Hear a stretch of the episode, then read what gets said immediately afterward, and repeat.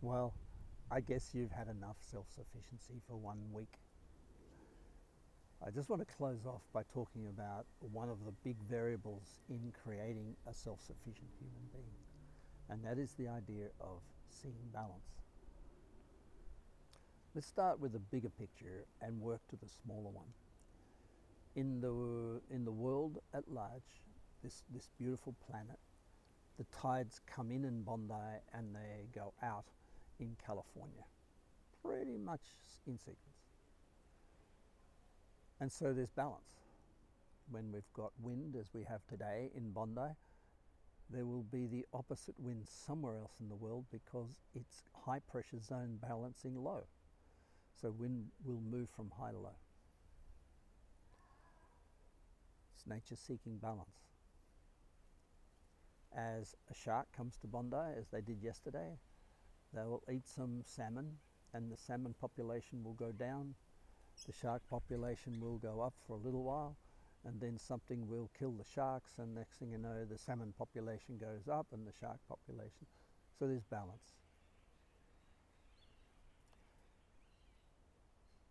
I think we can start with the big picture and then we just jump immediately to the small picture where we say in every atom there's balance, and if you take the balance away, you get an atomic bomb. So there's a lot of power in, a, in an atom. And take all that as being lovely theory and lovely arrangement of information. As we know, out in the universe, there are stars with planets going around them. The stars are suns like our own and there are planets going around that and the only reason the planets don't get sucked into the sun is because of the spin the gravitational force but the only reason they don't spin out is because of gravitational force pulling them in. And so there are equal and opposite forces and that keeps things in order. Now that order is not necessarily static because everything's moving.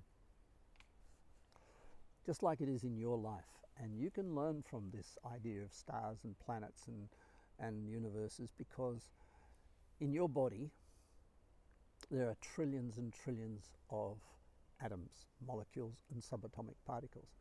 They say as many as they've counted in the universe, there are in your body. It's almost exactly the same number. That's interesting, maybe a coincidence. But the most important thing about this is if the atoms, molecules, and subatomic particles in your body are out of balance or trying to get out of balance, you are the cause of it. Now, we can blame electromagnetic fields, we can blame urbanization, we can blame electromagnetic forces from mobile phones, and we can blame cancer and the water having fluoride in it. We can blame everything. But at the end of the day, our mind is the organizing principle of every atom, molecule, and subatomic particle in our body. And if we choose to see the world out of balance, we choose to see, uh, to cause disharmony amongst the atoms, molecules, and subatomic particles in our body, it will become discombobulated and we'll put on weight, or we'll get sore foots, or we'll get arthritis, or we'll get heart attacks, we'll get all strokes, we get everything. And so it's, it's the willingness to start being responsible for how we think. Now, every emotion is an out of balance thought, and we can't live without emotions. You would not even harvest a moment of consideration of an idea of life without emotion. But every emotion is an out of balance thought. And so, for, e- for every thought that's out of balance, there's an equal and opposite thought. And so, for every upper emotion, there's a downer emotion. And so, there are people, especially those suffering from mental health problems, who are seeking uppers, but they have not realizing that they have equal and opposite downers. And that downer is a depression, the upper is a fantasy. This is the cellular life of our body. So, when we say we seek balance, the first place to start seeking balance is in, in in how we see things. And instead of saying that's bad and this is good, say that's good and bad and this is bad and good.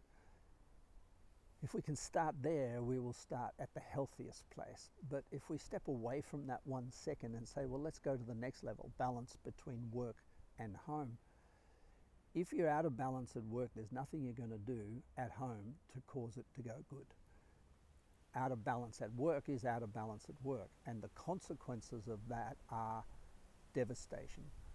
Out of balance for three, four, five hours a day, out of balance being disappointed, frustration, um, angry, annoyed, um, nervous, fearful.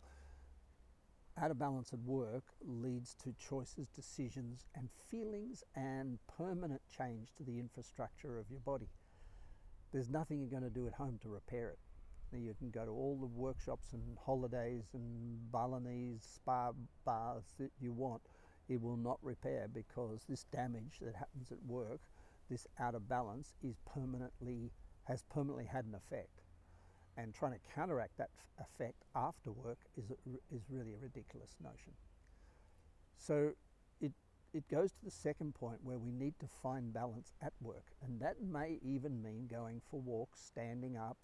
Uh, it may mean eating differently at lunchtime. It might mean uh, having a laugh between meetings. It might mean uh, meditating, it might mean sending a prayer to your children, it might mean a million things. There's so many opportunities touching a tree, um, watering a plant, uh, complimenting somebody, being kind. It, it's just when the pressure's on at work, it's really important to to give yourself to recognize it and give yourself counteracting feelings. When you walk in the door at home, the world is not always just yours. There are other people involved. There are neighbours, there are your kids, there's your partner, there's your parents, there's phone calls, there's goodness knows what. And sometimes the out of balance at home is equally bad as it is at work. In other words, it, you don't necessarily always have complete control of the home. So, how you perceive things becomes even more important because if you if you're stuck in the macro of balance, like I'm going to take a day off or I need an hour to myself or geez this is annoying. I'm going to get some I need some rest. If you if you're stuck in this macro uh, balancing concept the damage is going to be done during the out of balance phase. So how you see things when you when you look at something experience something the closer you can see what you experience to balance the more love you'll feel in your heart and the healthier you're going to be that's what I'd say about balance. It really is important for self sufficiency. This is Chris. Bye for now.